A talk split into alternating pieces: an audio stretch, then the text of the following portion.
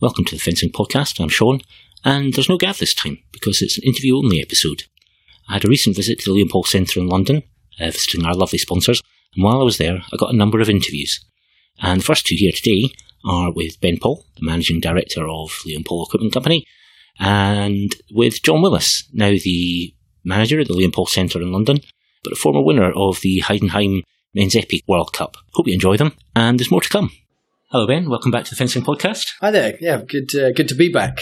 I enjoyed my last interview immensely. Excellent. Well, I enjoyed them too. And I'm here today at the Leopold Centre in London. Yep, so this facility, I suppose, after 2012, I was quite disappointed that the sort of original plan for the Olympics, we were kind of promised a dedicated home for fencing. Mm. And I always thought this would be a kind of key cornerstone to producing Olympic and world champion fencers. All the other sort of top countries have a dedicated home or spaces where people can go and train, and we didn't have one. It was kind of promised and then taken away. And so I thought that it was necessary for Leon Paul to invest and try and build a facility that would at least equate to some of the other facilities of the French, Japanese and some of the other sort of top countries that are emerging, so that the athletes had an actual chance, a better chance of producing consistent international results. So that was kind of the original premise behind the idea.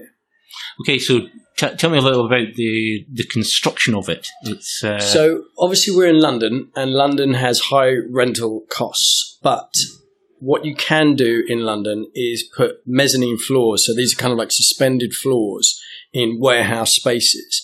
And fencing actually doesn't need much height. Mm. Obviously, you've got a person and a sword, so the ceiling can't be too low, but it doesn't need, you know, that huge area. So if you can find warehouse spacing and put in mezzanines, then it reduces it doubles your space of your area.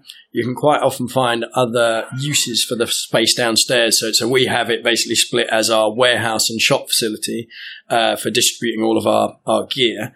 And then the upstairs is this fencing centre part.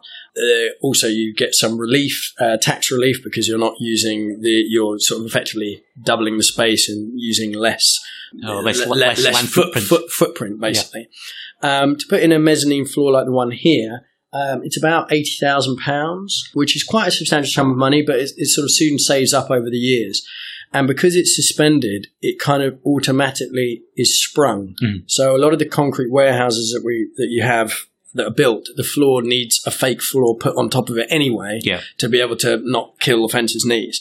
So it actually works out quite a decent solution for fencing. Yeah. So I do think that is something that other places and venues could learn, sort of certainly sharing facilities, maybe with a sport like archery where you don't need – the floor doesn't matter on the concrete floor in the basement would be an ideal solution. Yeah. You know, if they can find funding, you get an archery club downstairs and a fencing club upstairs. You're kind of then looking at how you can share the costs of dedicated facilities.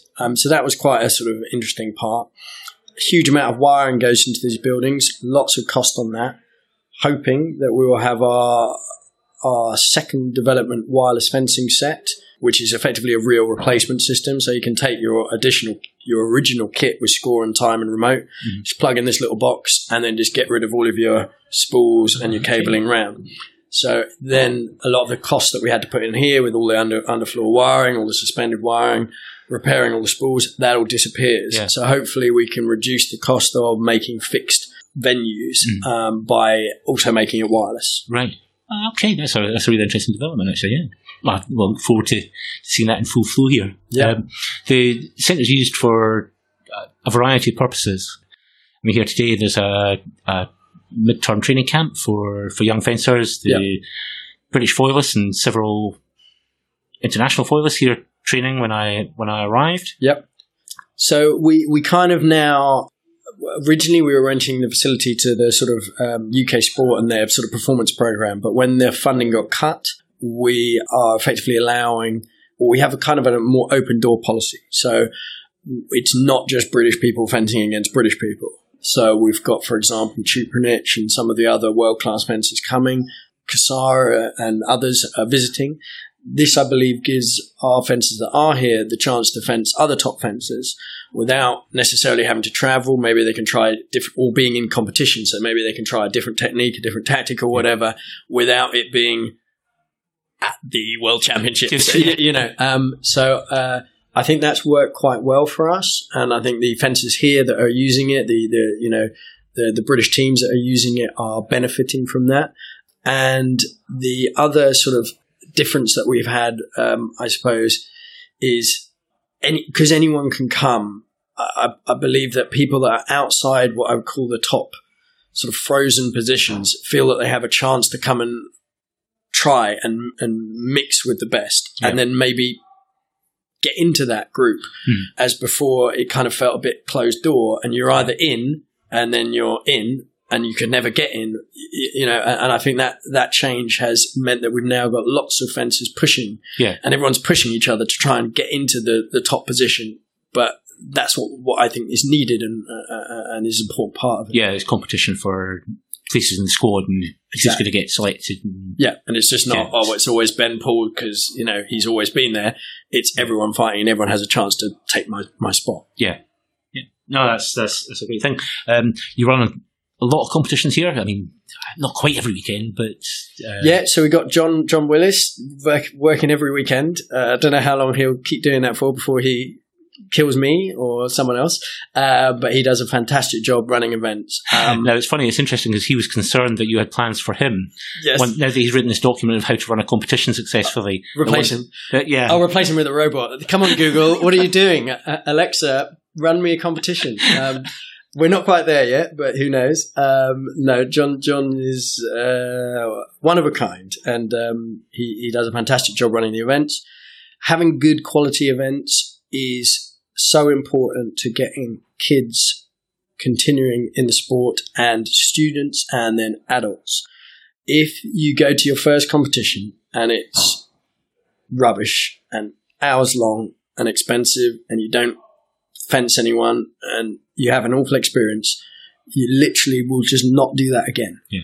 And then as soon as you stop competing, you're going to lose that drive to try and progress in the sport, and you're going to move on to badminton, piano playing, whatever it is. Yeah. And we have to, as a sport, make the competitions better for youth, especially, I believe.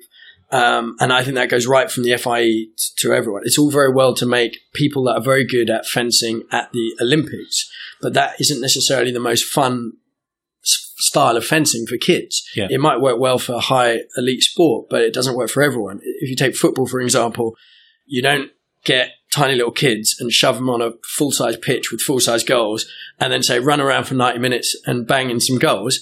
They're not big enough. They can't do it. So you need smaller pitches, smaller balls, more fun times. And we need to sort of look again. And we always just copy the same style of fencing as they kind of do at the Olympics or at World Championships. And I think we need to develop a system that is more fun for kids to be able to come along, fence competitively, but not in a stressful or long-hour, strange environment. Something that is actually just generally fun. Ask the kids what they want and then deliver it, and then slowly progress to something that is harder, more challenging, more physically demanding. Yeah. But I think that is one of the things that we will start doing over the next couple of years with our Leon Paul Junior Series, to try and see and make a product that kids want and the parents want, which hopefully then can make more fences and make better fences in the future. Yeah, that sounds a great plan. You mentioned that the ground floor here at Leopold Centre is your warehousing. You also have another unit in this industrial estate.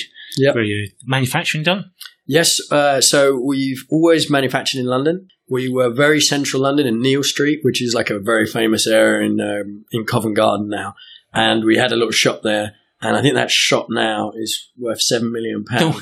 So if we just bought that shop and just stayed where we were, just rented it out, we would have probably made more money than doing fencing. But anyway, we then moved to Holborn, then out to Camden, and now we're in Hendon, which is kind of fairly north London.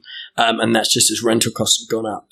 But one of the nice things about London is very creative, great people to work with, and we've got about 50 staff. We don't have a high turnover of staff. People tend to come and stay. People talk about job for life being a thing of the past, but I don't feel that here. The people, for example, making our masks, I've known them since I was maybe 16 years old. I'm now 47. No, 37. God, I'm going to say 47. I just lost 10 years. 37. I've known them, you know, almost my kind of entire life. And they're still here producing masks, producing the best masks. And we're trying to sort of create a family business with people that can come and have a career their whole time, their whole life, and sort of develop within the business. And part of having it in London in one place and not producing our masks where it's cheap labour, you know, producing it, you know, the masks in wherever it's cheapest at the moment, and our blades wherever it's cheap, and our clothing here, we end up with better quality control, better consistency, and people that are bought into the business so that they care about it. And I think overall that is better for us, certainly, than just having the cheapest possible product available. Is kind of more than that. And that's why we're still based in London. Excellent. Well, Ben, thank you very much indeed for being my host for the day, allowing me to use your lovely facilities, and great to talk to you again. Yeah, great. You're more than welcome anytime, and I hope to see you hopefully at one of the next events. We'll do one of our little quick spot interviews again. Excellent. I look forward to that. Thanks again. Much. Hi, John. Welcome to the Fencing Podcast. Hey, Sean. Well, I'm going to start with the easy question that I ask everyone. Tell me how you started fencing. I started fencing at 12 years of age at my school, and a gentleman named Bob Merry, who was retired from the Air Force and Granada Television, who was also a fencing coach. He came around all the local schools in the Stockport area, and it was very simple. It was a pound a session for 1 hour on a Friday night after school. It sounds irresistible. Well, it was for about 30 kids who did the first session. After about 4 sessions, we were down to the hardcore 3 or 4 who stayed on for the term. But it was quite a nice little group, and we obviously you learn quicker in a group of 3 or 4 than you do in a group of 30. Yeah, absolutely. Lots of attention. So, when did you make the jump into competing? You're an early competitor. We started off by doing something called the Northwest Junior Series, which was a non-electric steam foil competition. With judges, so you have your 4 judges in the corner, and at the time a president and stuff, and then these crazy competitions that went on all day, and you had very few fights. And that was my initial jaunt into competition, and I quite liked it because I think I had a little bit of success early, because I think I've been doing it a bit longer than the other kids doing the competitions. And once you win something, you want more of that. Yeah. So that's how I started fencing, and then when I was 15, I decided to do a bit of épée just randomly. I just picked up the épée and did an under 16 competition. And I think there's only about 7 kids in it, and I won that. And then I decided, because obviously I liked the feeling of winning. Yeah. This is the weapon for me. So a bit of early reward shapes your career. Exactly. I do think a bit of success goes a long way into hooking a kid onto a sport. Yeah, definitely. So at what point did you get serious as an épéiste? If you only made the switch at 15, which is, I mean, these days probably considered quite late. Almost straight away. I was I really like sport. My dad was sport mad. He played rugby to a decentish level. I'm too small to play rugby. And even now, actually, I look into his eyes of disappointment when he looks at me and he goes, I played rugby, son, and you dress up in tight white clothing, poking other men with sticks. But so I became a fencer. I played all the sports at school, but fencing, because there are fewer fencers, you get more success early. Mm. So even though I was only 15, I think I did my first Junior World Cup when I was on my 16th birthday. Right. So I'd say I was relatively serious without being what I term like a proper fencer. Mm. Sorry, at what point then did you think, well, I need to take this seriously? Because when I first met you, well, actually, you reminded me earlier today that, you know, we actually met on the piste when you were very, very young, which I don't remember. But I think I first bumped into you at a Junior Worlds. So you'd probably been about 17 at the time, I think, 17, 18 perhaps. Yes, that's right. I remember clearly because it was my first big senior competition. I'd done the Merseyside Open. I made the top 8 in that. And again, without really knowing what I was doing. And then at that point, another coach came to me and said, you know, I think you've got a bit about you. Would you like to move from Bramhall and Stockport Youth Swords Club to Stockport Senior Sword Club, and I'll coach you? And the 2 coaches knew each other. It wasn't stealing me. And it wasn't poaching me at all. No, they knew each other, and Bob quite happily passed me over to Andy. But I think we met at the Birmingham International, and I remember we met in a pool, and I don't think I won, but I didn't win many that day. So I was quite. I think I was 15 or 16. I was a young man, so I think the Age and Treachery beat Youth and Enthusiasm that day, Sean. Thanks. Well, at least I need you at that point. Certainly pretty treacherous. But, yeah, I mean, a decent junior career, would that be a fair description? It depends how you rank it. At the time, I would have said yes. Looking back, I say no. I mean, yes, I won some British titles and I was British number one, but I only actually made one junior world last eight. Mm. And my best result at a junior world championships was a 64. I mean, the joke is I tell people I went to my first cadet world championships and finished fifth from last, you know, so I don't think I had an exceptional. In fact, I probably had a below average junior career. And also even into my early 20s, I was very much what I consider a journeyman fencer. I finished my university degree. I went to be a trainee accountant and I was fencing for fun. I was taking it seriously. I was still training like once, twice a day kind of thing, mm-hmm. but I wasn't actually a professional athlete. And it wasn't really until the funding came in to, I think it was 2006. It was then I was thinking about it before because I was getting a bit bored of being a journeyman, but I wasn't getting any major results until the funding came in 2006 for the British athletes. Yeah, and you should commit to it full time. Yeah, I just taken a job with B&Q. The story goes, I always wanted to be a full-time athlete. Again, I saw the Seoul Olympics when I was on TV when I was young, and I thought, I want to do that. I want to go to the Olympic Games.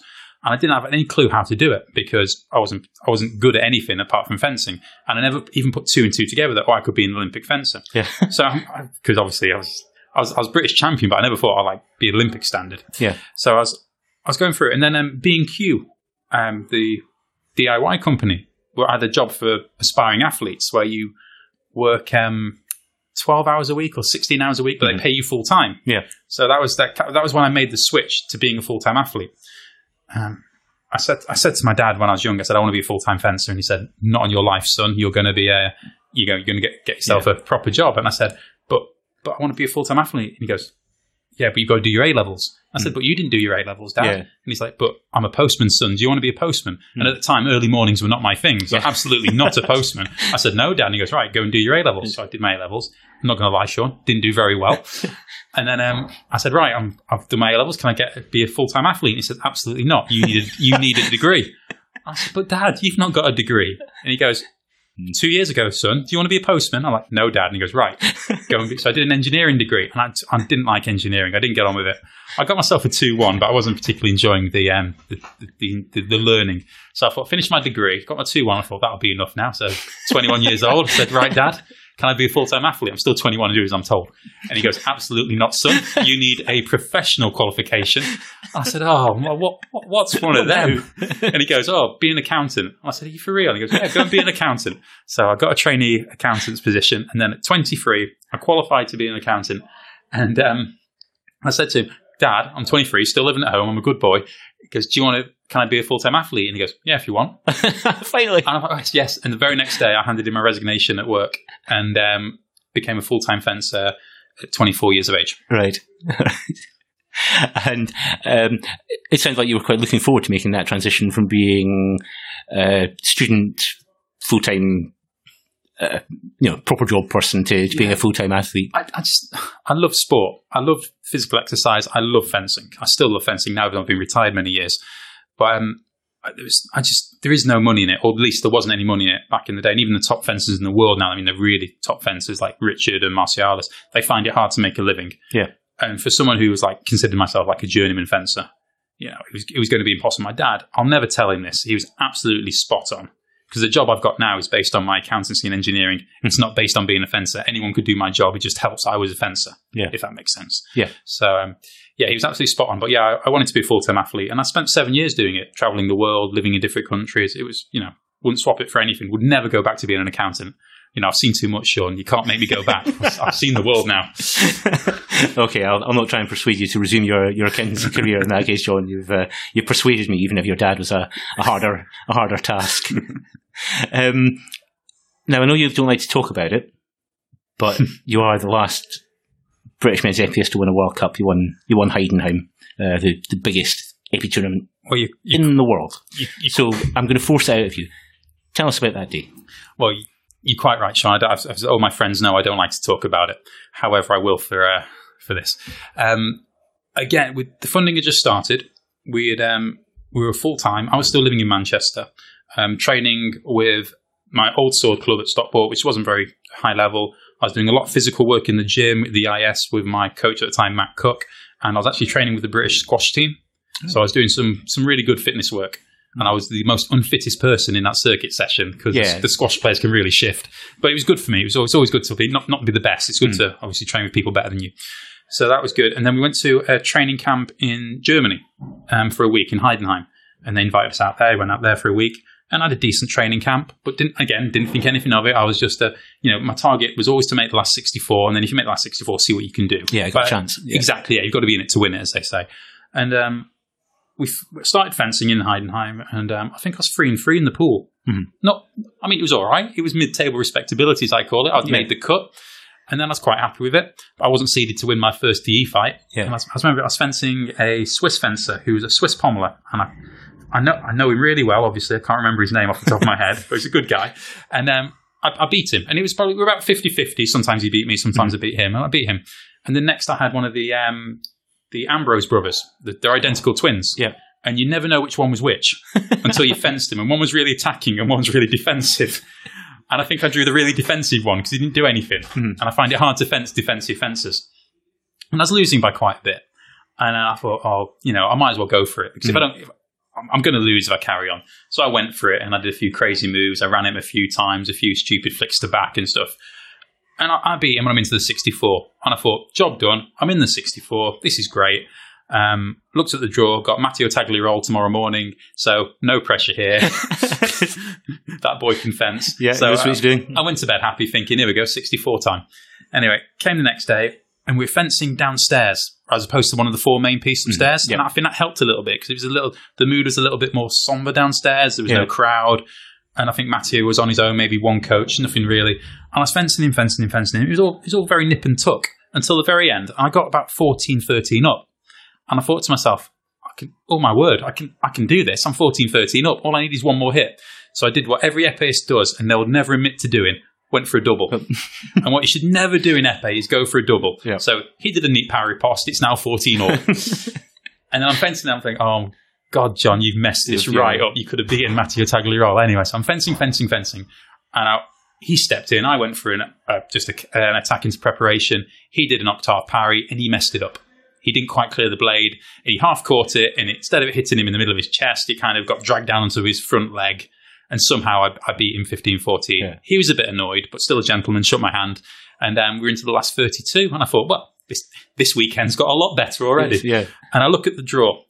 And sometimes you look at a draw and you think, oh, I wish I had that person. Hmm. And I think I did. I think I was the weakest person in the 32. And I had the second weakest person in the 32. And I thought, well, that's all.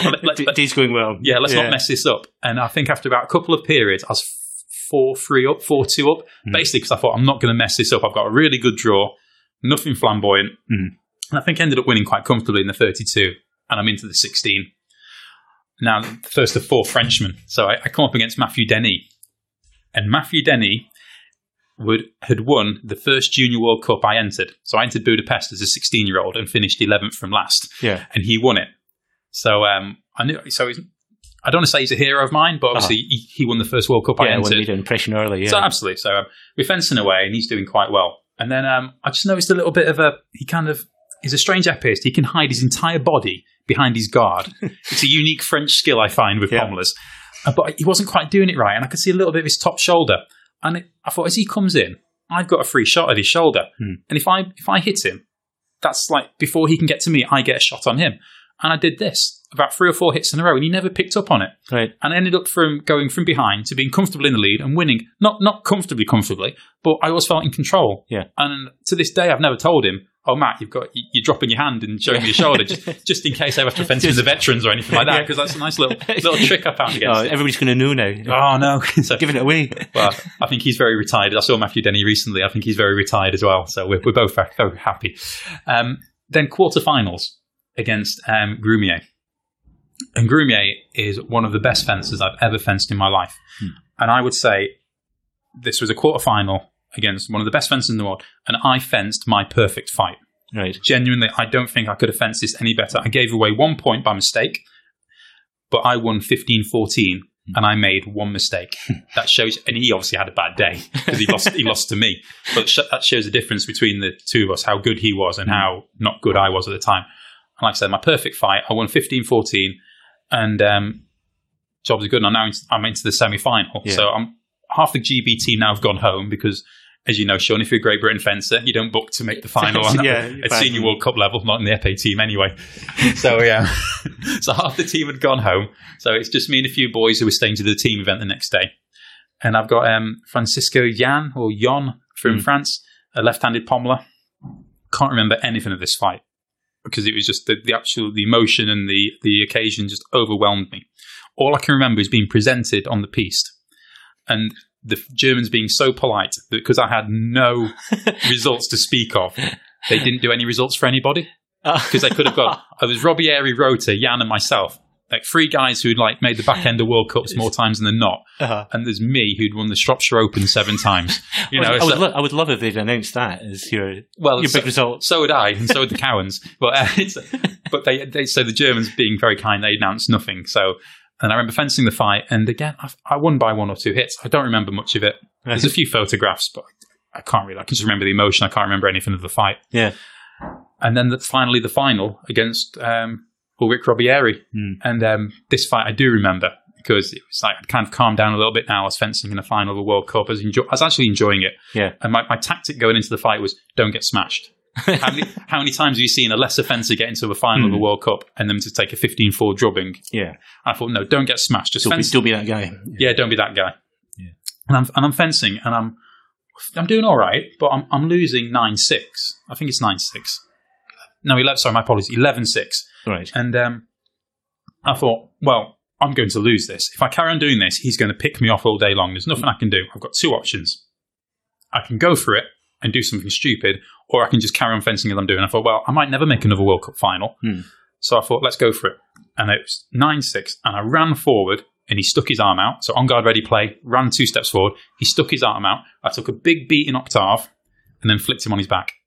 Crowd loved it. Yeah. Everyone was like, oh, wow, what's this crazy guy doing? But what that did was, Robieri never stuck his arm out again in the rest of the fight. So he's a pommeler. He's a very good pommeler. Went on to be world champion. He never stuck his arm out. Well, he's taken away his biggest asset, his reach. And from that point on, I was just harrying him in, out. And there's some video footage of the last 4 hits. And that's all the video footage I've got. And it's just me being crazy épée, running up and down, trying to like draw his arm out, take the blade, flick, horrible counter. It's just not very good fencing. So everyone thinks I fence like an idiot. And I maintain to this day, I fenced really nicely that day. But there's no evidence of this. There's only evidence of me running up and down, looking like an idiot. So I actually scored 9 hits in a row in 42 seconds. So I went from 11-6 down to winning 15-11. Yeah. And that was just like, that was the moment, if that makes sense. And that was a turning point in my career. Yeah. To win that one. And I always maintain, if you're going to have a lucky day, Sean, have it at the biggest competition in the world. Absolutely, yeah. You know, so I just picked the right day to have a good one. Yeah. Yeah. An amazing day. Not your only World Cup win, though. Probably one that's less celebrated. In 2010, a win in Iran. Yeah, well, you know me, Sean. I ever like to go all in or all out. So I've won the biggest World Cup and I've won the smallest World Cup. You know, I don't care about the ones in between. We're extremes. So I had a hip operation, a hip reconstruction in 2009. I was training. I was doing some work in the gym, doing some change of direction exercises, and my hip went pop. Mm. And it took them a couple of months to work out what I'd done because I'd had a few steroid injections in there and this, that, and the other. And I tried some different things and strappings and stuff, and nothing was helping. So eventually, I got a quite a painful MRI scan where they inject the joint with some dye and they put you in an MRI scan. It's quite unpleasant. And the doctor saw it and said, yeah, you've torn your hip labrum, the cartilage around the hip. And he goes, does it matter? Does it not matter? It will never get better on its own. It might get better. It might get worse. Anyway, it basically meant I couldn't be an athlete anymore. It was too painful. It was actually painful to walk for more than 15 minutes. So I couldn't really do any training. So I thought, well, I might as well get the operation done. And the doctor I saw was actually one of the world-leading specialists in hip arthroscopy. And he said 8% success rate. So 1 in 5 chance you might never fence again. Mm. So went for my dad to advice. I said, what shall I do, Dad? He goes, well, make sure you get yourself on some kind of course just in case it doesn't work. So I went to apply to be a physics teacher. So I got my place at Manchester University and PGCE course just in case the operation didn't work. And then I went for my operation in London, and there was myself and two Premiership footballers turned up that day for the same operation. Guess who was third?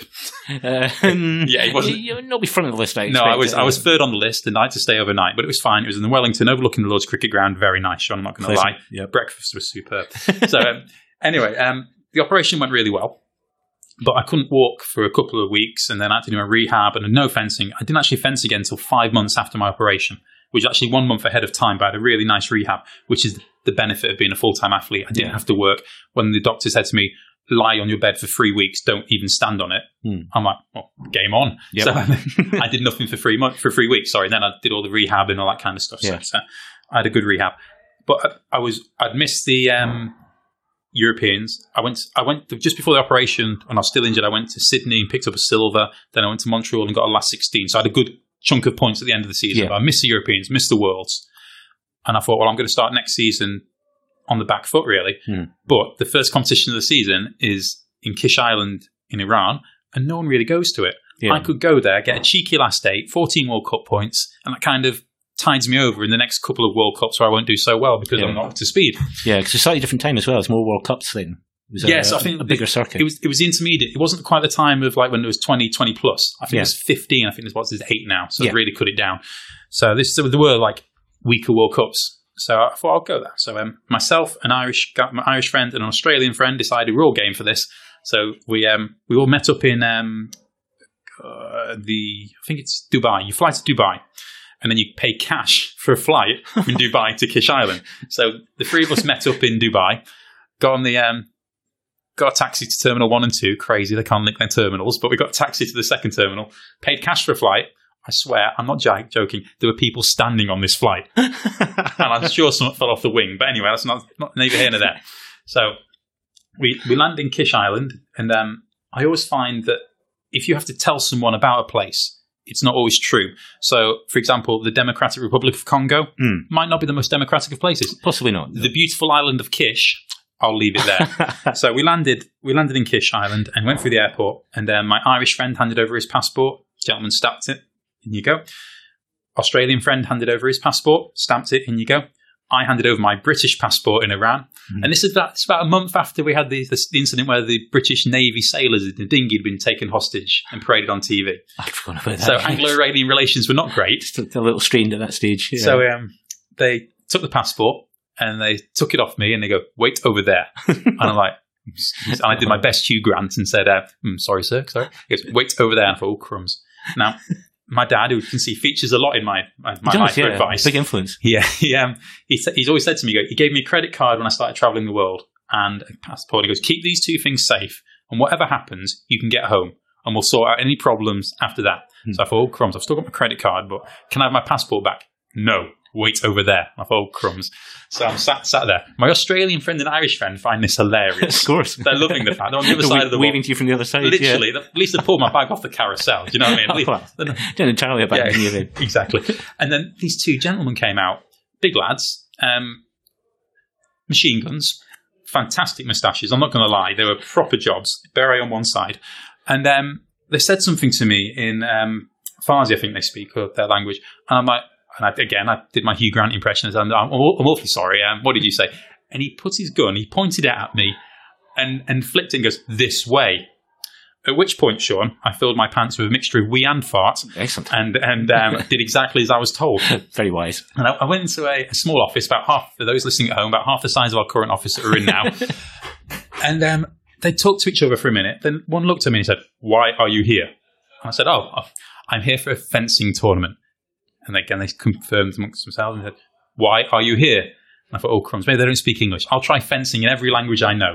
So fencing, fechten, escrime, swords. And I made the international sign for fencing, which is waving your finger at someone in a jabby action. Oh, dear. Again, didn't go well, not going to lie. And they were like, why are you here? I thought, oh, no, I'm going to run out of ways to try and explain this. I'm going to die here. Is this... Is 14 World Cup points worth this? Worth my life? It may have not weighed up the options that well. At just point when I thought I was about to die, in walked this woman, and the most beautiful woman I've ever seen in my life. Armani jeans, high heels, just absolutely stunning. Literally saved my life. She goes, I'm so sorry, Mr. Willis. I'm the Iranian fencing delegate looking after the accommodation. Anyway, and she said, I'll sort this out. And she looked at the first man and started screaming and shouting at him. Looked at the second man and started screaming and shouting at him. And I'm like, yeah, you tell him, sister. Yeah, you tell him. I'm right behind you. And yeah. But then I thought, maybe, but is she on my side? Is she saying, I told you, he's only British, shoot him and bury the body? And now I'm a little bit worried again. I thought, well, be careful, love. You know, they've got a couple of machine guns here. Let's not make them too angry. Don't annoy them, yeah. Luckily, she got me out of there and she pulled me off and we went back to the hotel. My Irish and Australian friend, again, I think they were crying with laughter at this. And it was the single most terrifying experience of my life. But all went well. Got a bye to the second day. Actually, a bye to the 32. That's how big the World Cup was. Okay. There's only 60 people in it. And I managed to somehow win the World Cup. And I beat an Iranian guy in the final. Every time he scored a hit, the crowd went mad. Every time I scored a hit, it was deadly silence. At one point, I even see some tumbleweed blow across the piece. But I managed to get out of there alive. Then at the very final thing, they gave us our prizes, stood on the podium, gave us a bunch of flowers. And I'm about to fly back home, so I don't really want a bunch of flowers. And there were some girls who'd been doing some dancing between the semi-finals and the final. And the three girls were walking, as I was walking out of my fencing bag, there were three girls. There was like a tiny one, a medium one, and a big one. Mm-hmm. And I thought, let me help Anglo-Iranian relations here. And I gave the smallest girl my bunch of flowers. And I said, there you go. You can have those. Anyway, the big girl then snatched them off her. Oh. And this little girl looked at me with like a tear in her eye and the kind of thing, Sean, that says, you gave me these flowers as an act of peace between our two great nations. She's just stolen them from me. What are you going to do about it? And I did, Sean, what any man would do in that position. You left. I ran. Yeah, well done. Yeah. Got on the bus and got out of the country. Oh, my word. What an experience. Have you been back? No, luckily they cancelled the World Cup, so I didn't have to go. What a shame. It's an experience, but I won't be going to Iran anytime soon. No. Oh, well. I'll probably strike that one in from my list of potential holiday destinations. But thanks for the insight into your World Cup winning trip to Iran. It's a tremendous story. You mentioned a training camp in Heidenheim before your win there, and ultimately ended up training full time in Germany. Tell me, well, how that came about and how you found it. After I was obviously well known in Heidenheim after that. You know, the British guy came and won the competition. And I was looking for somewhere to train. I was British. I'd been British number one. I was British number one by a long way. I had no one to train with in Stockport. We didn't have enough money for me to move to London, even though there wasn't that many fencers in London who I could have trained with anyway. And Heidenheim came and said to me, they said, we've got a young German team, a young bunch of juniors who are good, but we've got no one older, like Fabian Schmidt. They've all retired and moved on. We've got no one of your age. Would you like to come to Germany, train with our guys, teach them what they know, and in return, obviously, you'll get some better sparring and you can be part of the club here? And I thought, yes, absolutely. So as soon as I got my hip injury sorted out and I said I'm fit, and they said, yeah, come on over. So I lived in Germany for 3 years and I really enjoyed it. I learned to speak really bad German. And all my German friends mocked me because I spoke baby Deutsch. Yeah. Though I must admit, my fencing chat is amazing in German. Just don't ask me for any very specialist language skills. Exactly. Just don't ask me to talk about the weather or any political debate. But I know all the fencing words. And I had a really good time at that. I made a lot of friends, and I had a few different housemates. I lived with Stefan Ryan in the end. I lived with Max Keck. For the first 3 months out there, I was living in the nurse's accommodation in a hospital, which again was all right. So, but no, it's really good. And the Germans bought into me. The only problem I had was their specialist dish was Spargel, which is white asparagus. Now, I can't stand white asparagus. I'm okay with just about everything else they eat, but that's not my thing. But it's like their special dish. And all the families wanted me to go around to their house, just talk to their young kids in English, to help them with their English. And so for the first 3 months, about once a week, I'd go around to one of the family's house and they'd be like, oh, John, it is so good to have you come round. We've cooked our speciality for you. Like, oh, really, you shouldn't have. No, really, you shouldn't have. Yeah. But I honestly, I felt Germany's being home. And yeah. I had this conversation with someone at the weekend about it took me 6 months moving back to the UK to think of England as home again. And I really miss it. And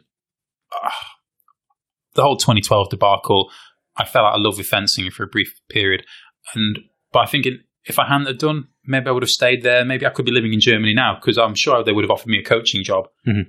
So, but yeah, it's I really did. I love the place. I've been back a few times since. I plan to go back in 2019 for the World Cup and the Coupe de Rock and the team event there. But yeah, it's a fantastic place. I mean, proper summers, proper winters. Everyone's very friendly, and a population around 50,000, mm-hmm. which is nice size. Oh, it's fantastic. I really enjoyed it, and I do consider it my second home, and obviously all the Heidenheim Club fence is my family. Yeah. So, yeah. Now, you mentioned briefly there about the 2012 debacle. A lot of our listeners, certainly British ones, will be familiar with your struggles with the world-class programme. I'm not really quite sure what question to ask you here, so I'm just going to kind of open the floor to you and say, tell me about your experience of the world-class programme and the run-up to London Olympics. I'll be very careful because my lawyer's not present to censor me. So I think 2012, I mean, that was 6 years ago now. I've grown up a lot in 6 years. At the time, especially when the whole thing was unfolding, I was still 30, 31, which is still quite young for a guy, especially for an athlete. I mean, emotionally, not obviously, you get towards the actually perfect age, but emotionally I was very young, and I was a very angry young man, is all I can say on the matter. I've mellowed out a bit now, and looking back at it, the one thing that keeps me sane is I was not good enough to qualify for the Olympic Games. We didn't have a team. There's no team event anyway, so we had to do it individually. I wasn't good enough. If the Olympics had been anywhere but London, I would not have gone, being a European fencer. Yeah. So that said, we had wildcards. Yeah. I'd been British number one for 8 years. I'd won 2 World Cups, a silver, last 8, 16s. You know, I was a decent fencer. I mean, my highest world ranking was only ever 21, but I kicked around the top 50, top 80 for a couple of years. And I thought I don't want to talk about any other athletes who got wildcards, who didn't get wildcards.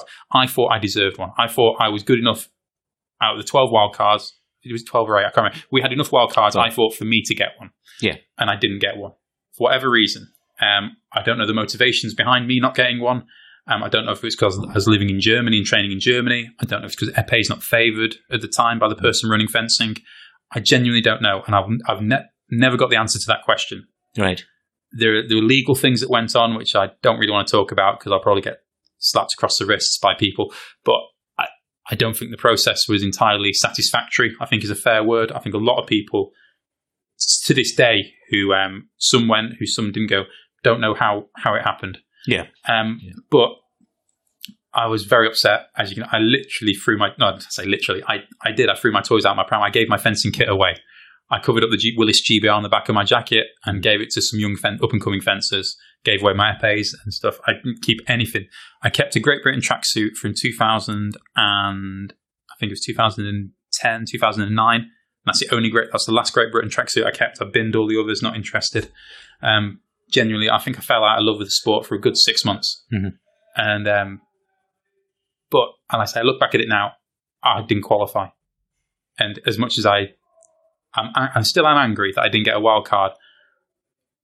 If you don't qualify, you're relying on someone doing you a favour, and the person in charge of British fencing at the time was not going to do me any favours. Yeah. So in that case, I didn't get to go to the Olympics, and now there's no point crying about it. But it's the one thing, as I said at the very start when we started chatting, I wanted to go to the Olympic Games. Yeah, and that's the one thing on my list I've not done, and I do feel my fencing career is a little bit empty. Because I overachieved. If someone said to me, when I started fencing at the age of 15, 16, this will be your career, I would have snapped their hands off. Mm-hmm. 100%. I mean, double World Cup winner, multiple British champion, British number one for 8 years, etc., etc. But I've not been to an Olympic Games. Yeah. And that's what I wanted. But you live and learn, don't you? I think it's made me a stronger person. Because I think I worked out the seedings, actually, because you do that. I was a 50-50 chance I would have got Giza Imre in the first round in London. Okay. And he absolutely owned me. Right. So I would have probably been a British first-round exit. Mm-hmm. So maybe I would have just been there for one fight. Who knows? Yeah. So, but yeah, I would like to have gone. Yeah, of course.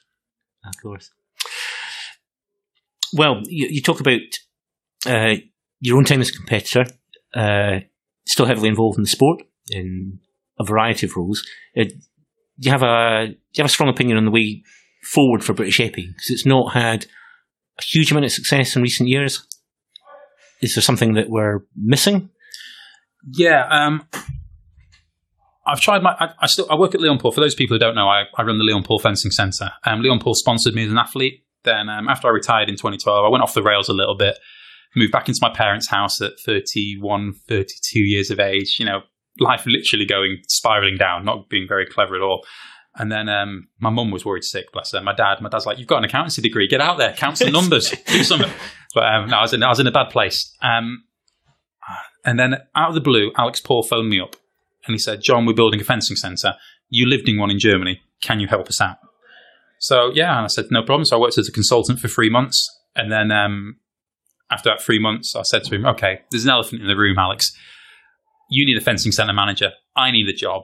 Let's talk salary. And let's talk big. Let's not be scared. Let's not scrimp on this." Yeah, exactly. Yeah. So then I moved down to London in 2013, and I've been here ever since, at which time they allow me to do lots of things. So I run a lot of competitions for British fencing. I've tried my hand at helping out British épée as well, because obviously my passion is épée. And I think the problem is because it was so neglected in the build-up to 2012, épée was really, really badly neglected. We've fallen behind foil and sabre. Sabre got their act together. Sabre did really well. And they built a squad. They train together, they train hard, and they're getting some good results. The British sabre team are moving up the rankings. They're going in the right way. Yeah. Foil, led by Richard Cruz, is doing really well. I mean, you've seen today, the boys are here. They train every day. Yeah. We have about 8 or 9 really dedicated British foilists who are putting in the effort, even though there's no money. They come to Leon Paul every day, and they train here, and they use the gym and stuff. So, you know, fair play to them. Épée, we don't have that. I don't upset too many people in épée. I think a lot of the problem is we've accepted mediocrity.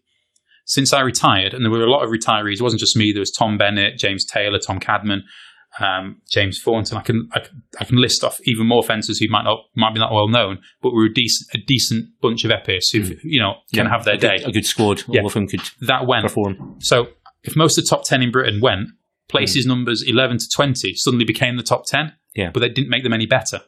So we started out. So our top 10 is made up of fencers who should be below 10 in the rankings. Yeah. So épée got weaker in Britain. And then several generations pass, and by a fencing generation, I tend to call 3 years. I know it's not in seniors; it's not, but like if you think cadet to cadets and then cadet to junior, that's a 3-year cycle. So since I've retired, we've been through 2 cadet cycles or two junior cycles in Britain, and had a little bit of success. Phil Marsh, who was junior champion, but again was treated pretty badly by the person running British fencing at the time. And has gone on to do nothing, which is a shame because the boy's got talent. Yeah. But apart from that, there's been no success. So now, no success in épée is expected. And I'm scared that too many, especially parents, start the moaning of, "Oh, we're not helped. There's nothing for us." And I want to say to them, there was nothing for me back in the day. Before the 2012 project kicked in 2006, there was no funding. There was no funding for anything, not even Richard Cruz. Yeah. I think we got about £40,000 a year as a sport. Yeah, you know, there was nothing. Small numbers. There's been nothing for Sabre recently. They've gone out and done it themselves, either through private sponsors or just hard work and graft. And I think épée need to appreciate this and actually start working hard rather than expect it to be given to them. We're not foil. We don't have a guy in the world top 10. We don't have guys who can even make the second day of a World Cup anymore, Senior World Cup. Yeah. Why should we get any funding? And the only way we're going to do this is by hard work, graft, and a bit of dedication. And I think that's lacking in British épée. There's talent there. Undoubtedly, there's talent there. You know, we don't go from being good at juniors, good at cadets, to being rubbish at seniors. We just kind of fall off the curve. Yeah. So there needs to be a step change in attitude in British épée, rather than waiting for someone to do it for you. I think a group of athletes will have to do it for themselves, and then the funding and the help will follow. Yeah. Yeah. That makes sense. You mentioned Gav and I talk about épée a fair bit on the podcast, and Gav does most of the épée watching these days. I'm a kind of drop in and out, and I will confess that I am reasonably quick to criticise épée when it's a bit dull. The FIE clearly seems to think there are some problems. Well, they had a raft of proposals that went before the FIE Congress last successful year. What's your feeling about the state of EPI? Does it need fixed in the way that the FIE proposed? I don't believe it does. I mean, EPI is EPI. If you watch a football match, like a league match can be exciting and, you know, end-to-end football. If you watch the FA Cup final, and I went to the FA Cup final this year. I'm a Manchester United supporter, and my boss, who's a season ticket holder at Chelsea, got me some tickets, so I sat in the wrong end for a start. But we both agreed it was one of the most boring matches of football ever. Yeah. So, but are we going to change the rules of football to make it more exciting? We're not. You know, because you get other football matches, which are great. Yeah. And it's the same in fencing. Sometimes winning, especially towards the back end of a competition, is more important than looking good. Yeah, absolutely. And some fencers will grind out a result because you need to grind out a result. It's a results-based industry. Yeah. So I appreciate that it might be boring sometimes, but other times it won't be. And if I hear people say, oh, let's just have the extra minute when the fencers go mad. But that extra minute is so important because you've had the 9 boring minutes before or the 3 passivity periods before that. So I don't think the changes they're implementing about almost like advantages when you can hit, I just don't think you change it. And shortening pool fights to 2 minutes, I've heard that one, and will make it even more boring because you've got less. If you go behind, you've got less time to bring it back. Yeah, I don't think épée is particularly broken. It's certainly a lot more interesting now than when I did it because there was no such thing as non-combativity in my day. Yeah, and that used to help me. I used to be a boring fencer because I was relatively fit because I trained with the British squash team. I'd wear someone out for 2 periods before I beat them in the 3rd period. Yes, yeah. Now, if I try that tactic, after 1 minute, they're like, nope, next period. I'm like, I've got loads of energy left. I've got energy to burn. I've got no ability. Yeah, I want to run these guys up and down for another 6 minutes. It was only the technique that I was lacking. So, yes, I don't think there might be some tweaks you can do here and there. Mm-hmm. Absolutely. But I think fashion and the way people fence, like Max Heinzer. Yeah. I mean, has anyone been bored watching Max Heinzer fence? No, I don't think there is. But then has anyone been excited watching some of the pommelers fence? No, because they're boring, but they're really efficient and they win really well. Yeah. But I don't know, what do you want in a sport? Do you want a entertainment package like WWE wrestling, or do you want a sport where the idea is to win? Yeah. And I'm a little bit, I'm a traditionalist. I want the sport to win. Yeah. And I'm willing to watch a boring épée match or 2 boring épée matches if there's one good one. Yeah.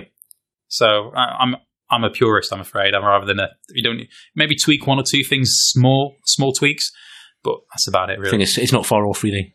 I don't think how you can improve it without making it artificially a different sport. Yeah. I mean, as soon as you take the pool fights down to 2 minutes, they'll all go to time. Yeah. At the minute now, you know, I used to be able to lose a pool fight in 1.5 minutes.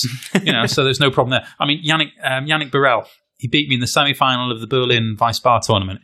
He did me 15-5 in 2 minutes. Right? That wasn't boring. No. Well, not done. It was painful, but it was not boring.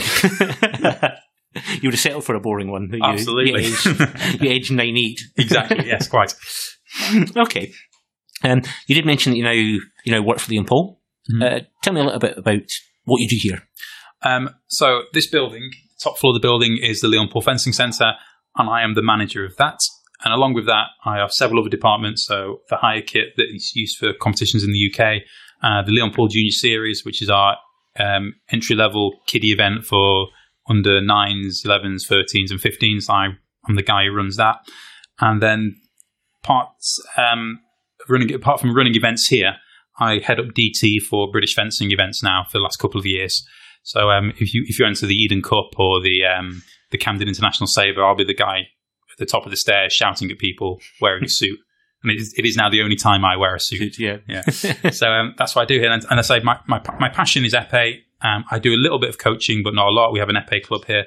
But I really enjoy running competitions. So the logistics of it, the actual timetable of planning and the actual carrying out of the event, that's what I really, really enjoy here. Yeah. So as opposed to unblocking the toilets or the other glamorous jobs that the fencing centre manager does here. Yeah. I mean, you do have a richly deserved reputation for running the best competitions in the UK, efficiently run to time, get lots of fencing in, good referees.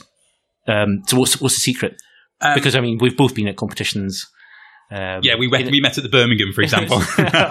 Not to name any particular competition. Okay. I mean, I may edit that one out, but yes, I mean, there was a long time of competitions seemed to take all day without very much happening, whereas now the competitions that you run are the absolute reverse of that? Well, there's no great secret, to be honest. It's just planning and preparation. The difference is I do this for a living. So in my 4 years at Leon Paul, I've won about 150 competitions all in, where if you run one competition a year and you do it for 10 years, you've run 10 competitions. Yeah. So, and also if you try and remember something you did a year ago, you remember what you did well, what you did badly, whereas I'm doing one every weekend. Yeah. So, I've got a passion for it. I work with a great team. People who work on DT with me, like Francine, Rob, the British fencing people, they're really eager to learn. And Francine's another, she's a sabre fencer, but we still get on okay. Okay, surprising. Yeah, but she's another very efficient person. So we work together well. We were lucky enough to be invited to the Copenhagen Cadet Epee tournament. So we went over to Copenhagen and ran their competition for them, which was a very pleasant weekend. But it's just about planning. You make a plan, you stick to a plan. Yeah. And you don't mess around, so, as we say. So as soon as a pool comes in, you put it in the computer, you print the next round, you put it out. I know it sounds so simple, and yet we've been to so many competitions where that seems to be almost impossible to do. I know it is, and that's why people say to me, "What's your secret?" And I'm like, "Well, there is no secret, but I just pretend there is one." Yeah, make yourself invaluable. That's exactly, yeah, that's right. So when my employers at Leon Paul said, "You've got to write a document, so just in case you're not here, we can run a competition." And I said, "Well, yeah, but then you could sack me." Planning your own departure. Yeah, I'm not going to write this down. No. And eventually, they said to me, "Right. Unless you write this document, there will be no bonus for you." So I've now written this document and I gave it to him. And they said, good. And I remember Alex Paul saying, right, good. So if you get hit by a bus tomorrow, we're going to be okay. Thought, thanks, boss. Yeah, I would cross the street really carefully. I was going to say, well... Yeah, we've got plans for you. Well, his argument was always, when I said, you know, if I tell you how to do my job, you get someone to do this a lot cheaper than I do it. And he's like, well, what are we going to do, John, if you get hit by a bus? And I said, well, obviously you start planning the John Willis Memorial Open, don't you? That's the... Yeah. Well, you have somebody, whoever ran it, would have a set of instructions now to do it really well. Exactly. So it's not all bad news. John, thanks very much indeed for talking to me today. I really appreciate you taking the time. I'll let you get back to unblocking the toilets. Cheers, John. And hope to see you again soon. Always a pleasure. Thank